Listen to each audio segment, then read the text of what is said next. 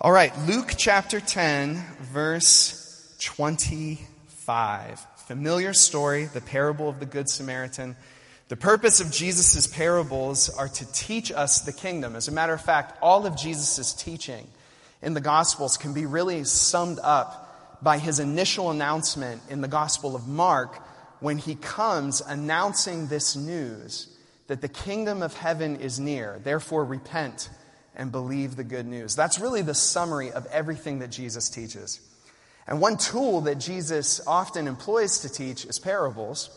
And these parables, these stories, these illustrations that he gives us are all teaching us what the kingdom of God is like. This kingdom that we will in the future experience in its fullness is breaking into the present in Jesus. That future thing is becoming realized in the present through Jesus and now by his Spirit. And it's so different. We could say it's so apocalyptic, it's so otherworldly that Jesus gives us these helpful illustrations so that we can understand what the kingdom of God is like. Because the kingdom of God often feels so upside down to our experience. It's not what we're used to. It's not along the lines of human logic. The kingdom works differently. And so Jesus uses these parables. And I bet if you've spent any time in church, you're familiar with this one this parable of the Good Samaritan, but it's what God put on my heart. I don't know what your custom is in the reading of God's Word, but I would love it if you're able, if you could stand to your feet as I read God's Word, uh, Luke 10, verse 25, and I'll read it here. It says, On one occasion, an expert in the law stood up to test Jesus. Teacher, he asked, What must I do to inherit eternal life? What is written in the law? He replied. How do you read it? He answered, Love the Lord your God with all your heart and with all your soul and with all your strength and with all your mind, and love your neighbor as yourself. You have answered correctly, Jesus replied. Do this and you will live. But he wanted to justify himself, so he asked Jesus, And who is my neighbor? In reply, Jesus said, A man was going down from Jerusalem to Jericho when he was attacked by robbers. They stripped him of his clothes, beat him, and went away, leaving him half dead. A priest happened to be going down the same road, and when he saw the man, he passed by on the other side. So too, a Levite, when he came to the place and saw him, passed by on the other side. But a Samaritan, as he traveled, came where the man was, and when he saw him, he took pity on him. He went to him and bandaged his wounds, pouring on oil and wine. Then he put the man on his own donkey, brought him to an inn, and took care of him. The next day he took out two denarii and gave them to the innkeeper. Look after him, he said, and when I return, I will reimburse you for any extra expense you may have. Which of these three do you think was a neighbor to the man who fell into the hands of the robbers? The expert in the law replied, The one who had mercy on him.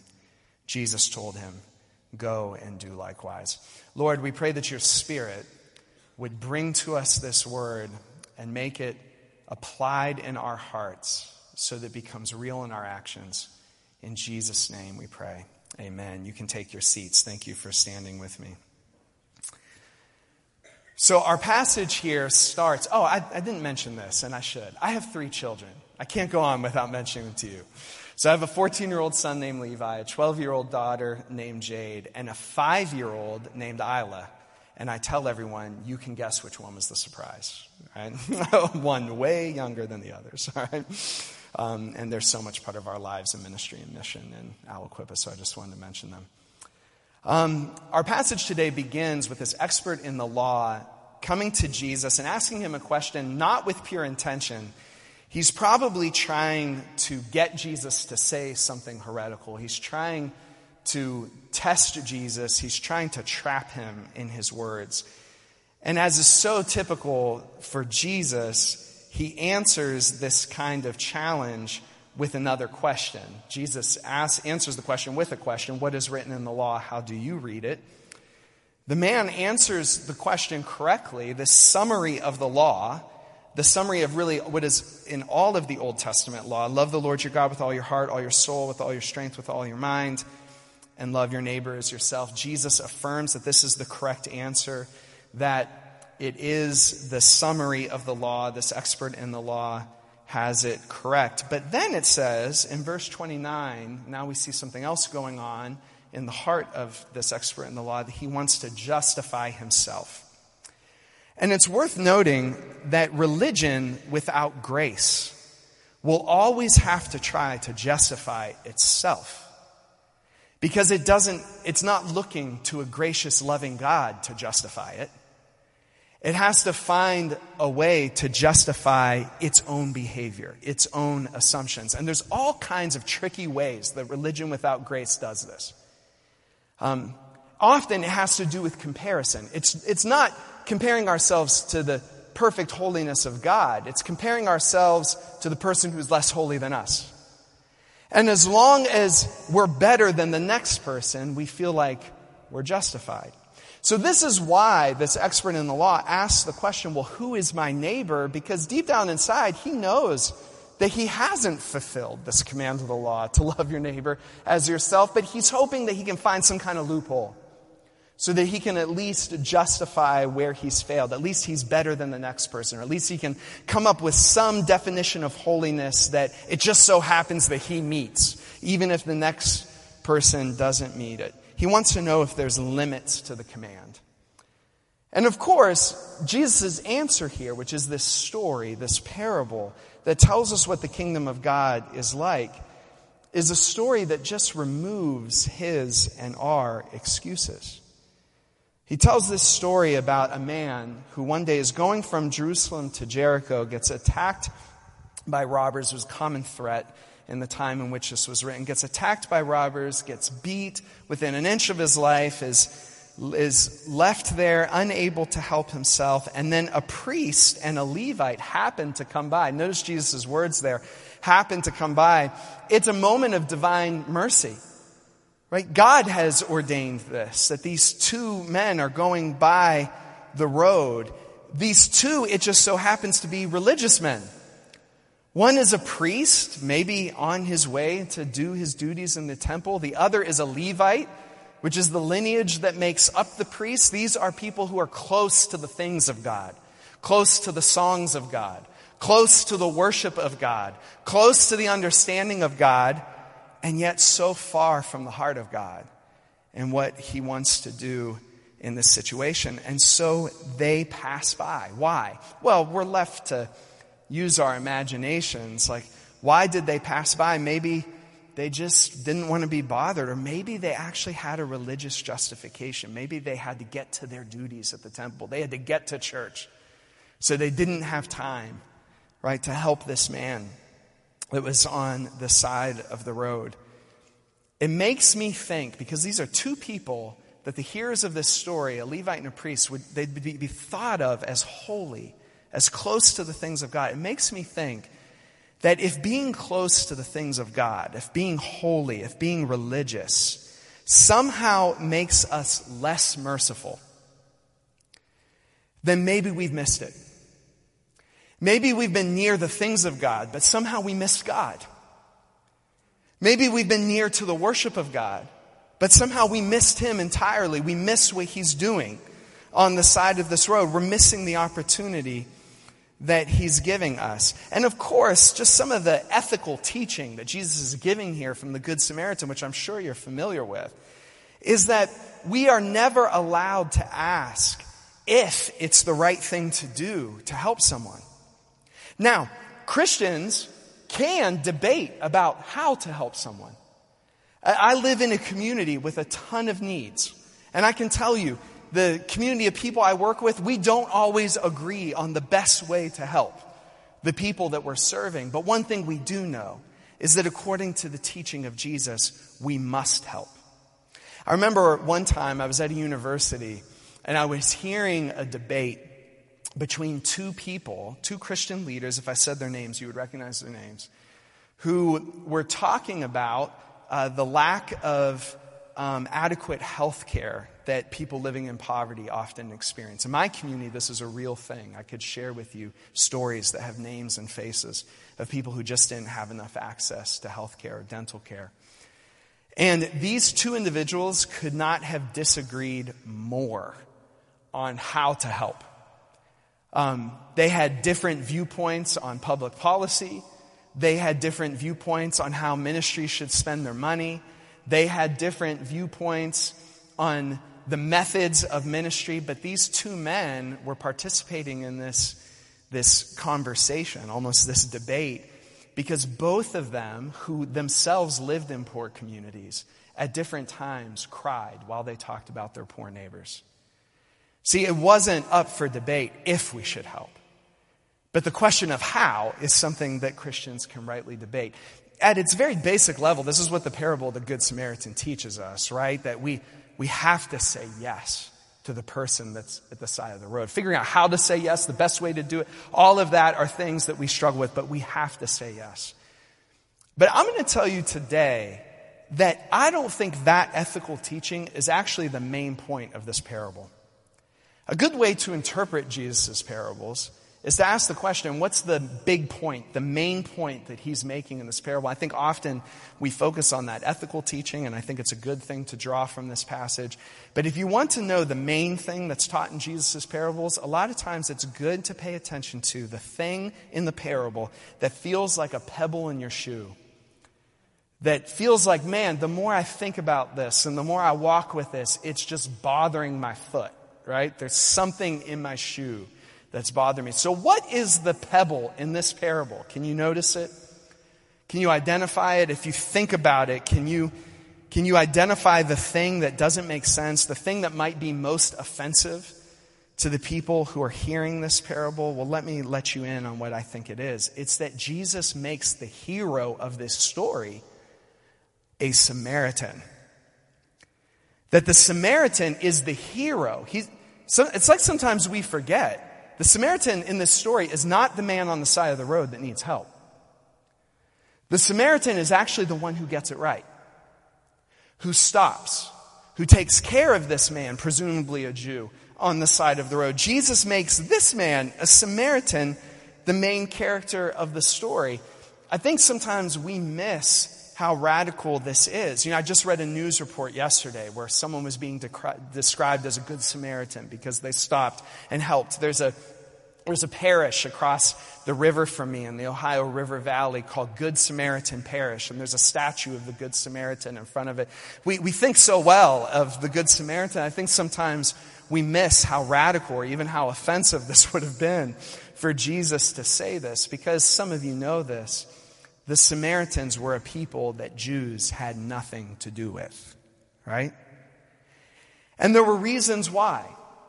Uh, some of it had to do with bad history between the Jews and the Samaritans that went back hundreds of years. At some point, these two groups of people had common ancestors, but then the Samaritans intermarried and adopted the customs of other groups of people who actually were considered enemies of Israel. And so, for hundreds of years, there had been this bad feeling. Out of those ethnic and cultural and racial differences um, came all kinds of religious customs that the Jews and the Samaritans really disagreed with. If you read the New Testament, then you know that the Samaritans had their own temple. They didn't believe that Jerusalem should be the place where the temple was. So they had their own place of worship with its own customs. If you dig even deeper beyond that, the Samaritans and the Jews didn't even agree on what was Scripture and what wasn't Scripture. The Samaritans did not accept as Scripture most of the Old Testament, which the Jews received as Scripture, and they even had some additional texts that they added in. They believed some things that the Jews considered to be heresy. And this is who Jesus makes the main character, the good character, the hero of the story. I think for us to really enter into like the visceral feeling of this, like what Jesus is doing to his audience because we're so familiar with this, I think what we would have to do, and maybe you can just do this, this with me here in a moment, we would have to imagine the caricature of someone in our current cultural context who we believe is wrong in their lifestyle, wrong in their belief, maybe even a corrupting influence on the church or a corrupting influence in the culture, in the nation.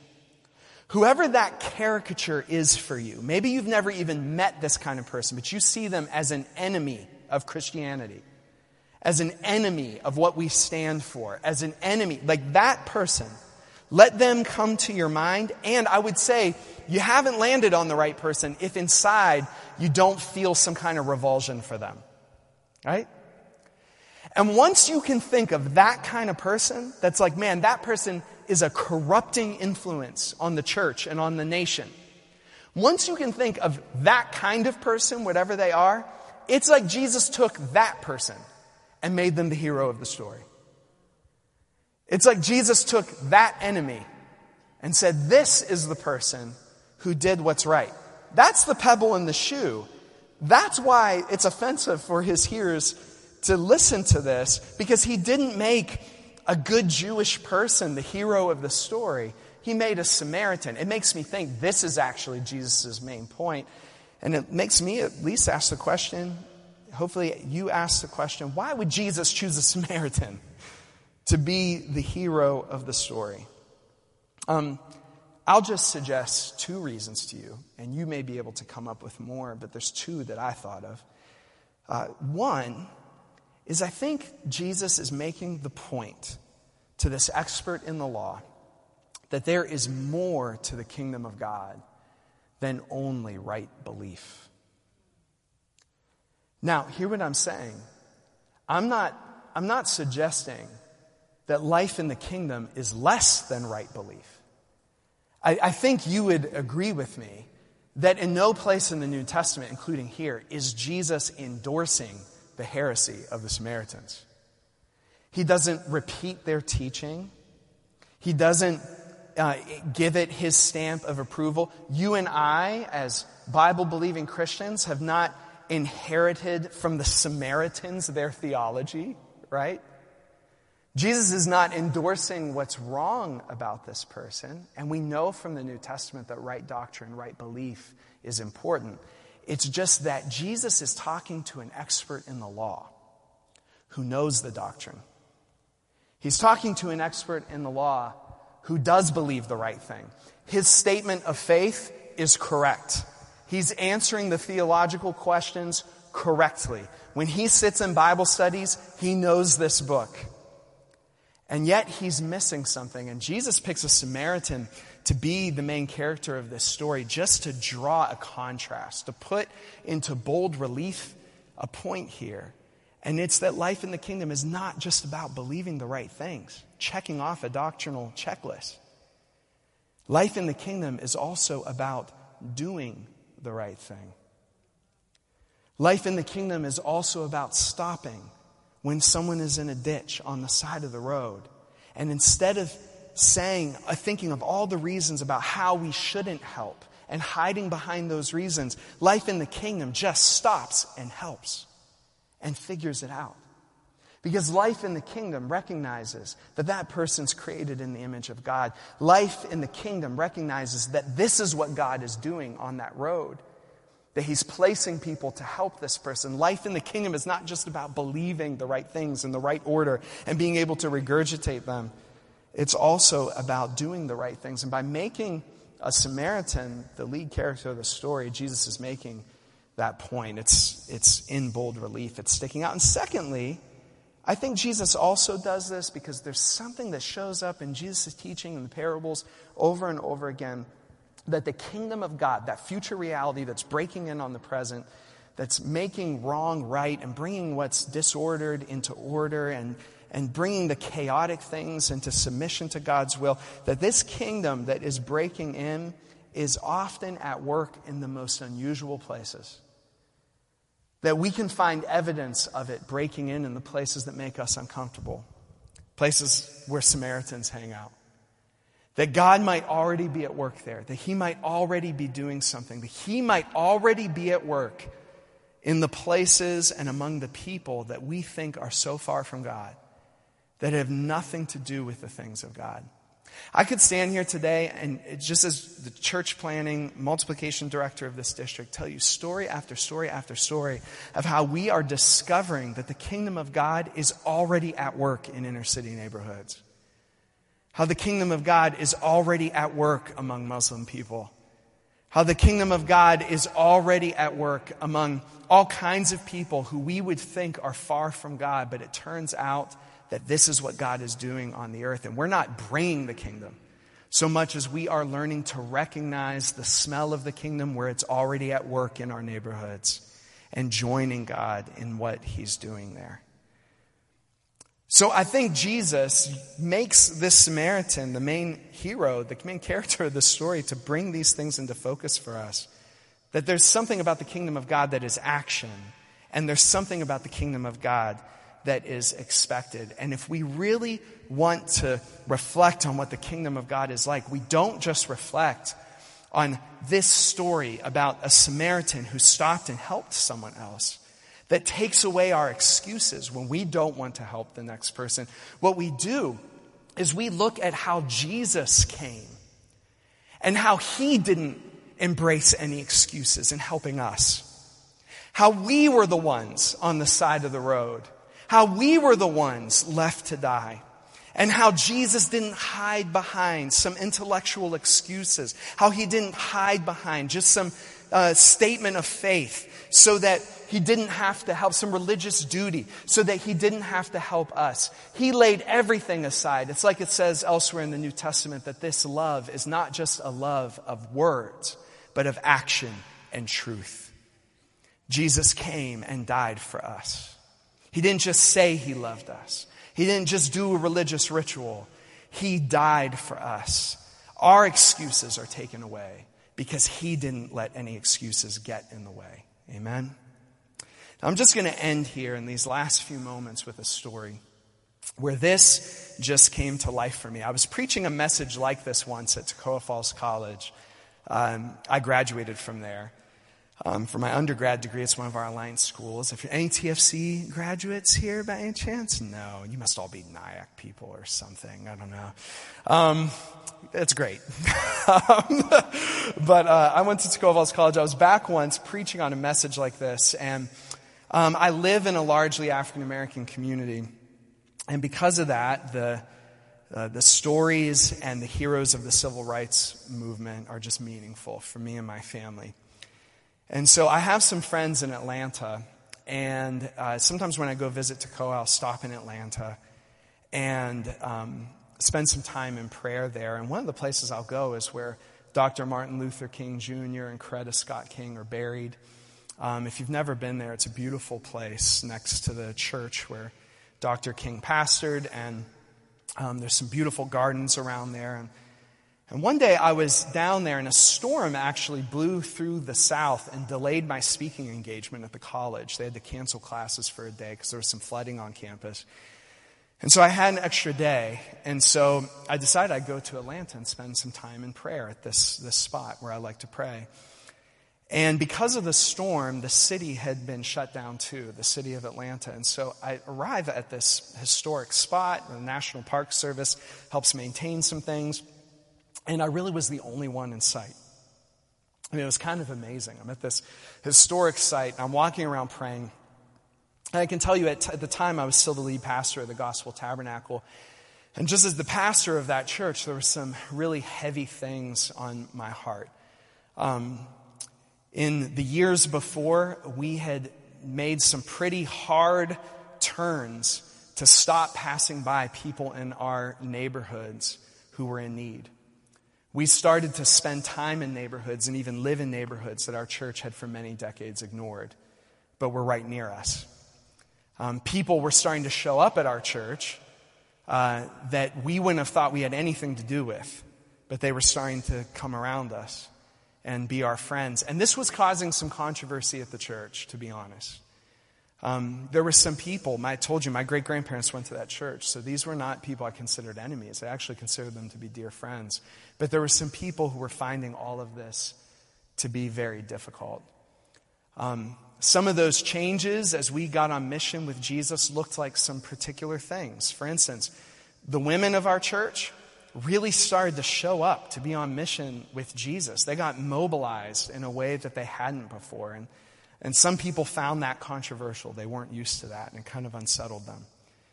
Um, Jesus said, But you will receive power when the Holy Spirit comes on you, and you will be my witnesses. In my experience, when we get on mission with Jesus, we experience new levels of power, that the Holy Spirit is there to empower us. And there was kind of a fresh wind of the Spirit blowing through our church, and some people found that controversial. And then we were just spending times in neighborhoods and around people that, quite frankly, we were uncomfortable being around.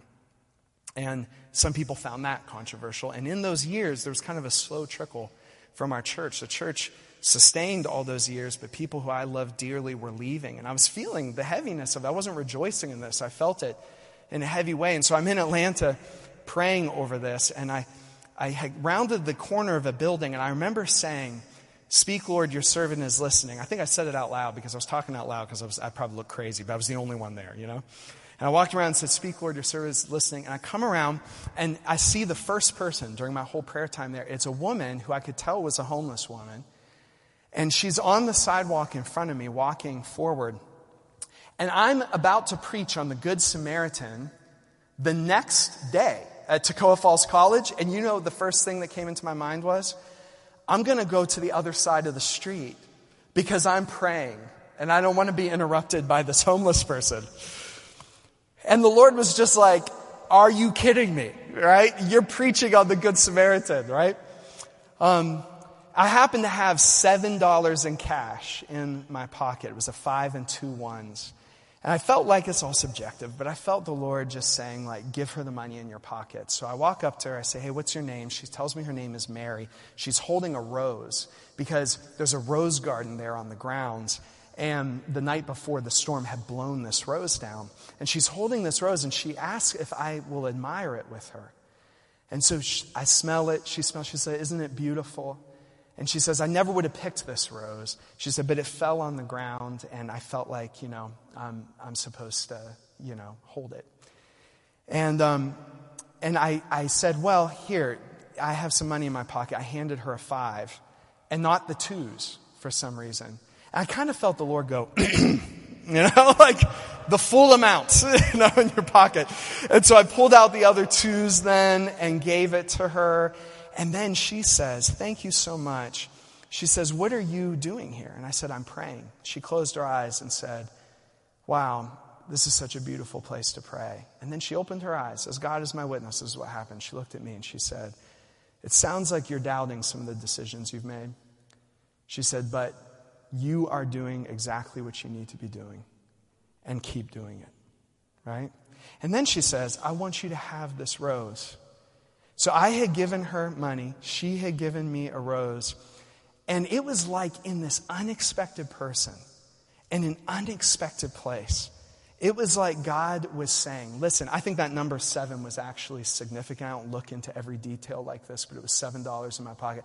I felt like the Lord said, as you give everything you have, as a leader and as a church, to the people who are in ditches on the side of the road, there will be a blessing that comes back to you, that rose. It may not be what you gave up, but there will be a blessing that comes back. And it was like I felt the Lord saying, I'm showing you guys where I'm at. Join me in that place. I didn't make any excuses to come get you. So don't make any excuses in going to be with the people that I'm with. Amen? Let's pray together. Lord, we are so grateful that you're at work in unexpected places. We so love that you didn't make excuses to come rescue us. And Lord, we confess that, like this expert in the law, we can be people who have all the right answers, who can say all the right things, but can still be so far from your heart. God, we pray that you would draw us into the love of God in a way that makes us available for people and neighborhoods that have been left behind in a ditch. Lord, I believe that God is waiting, that you are waiting for churches that will say, Lord, send us the people nobody else wants. God, if you want FAC to be that kind of church, then would you stir that kind of faith up in this body to say, send us the people nobody else wants? And God, we will come home rejoicing, seeing how you're at work in some of the most difficult places and difficult people in our community. We pray this in Jesus' name. Amen.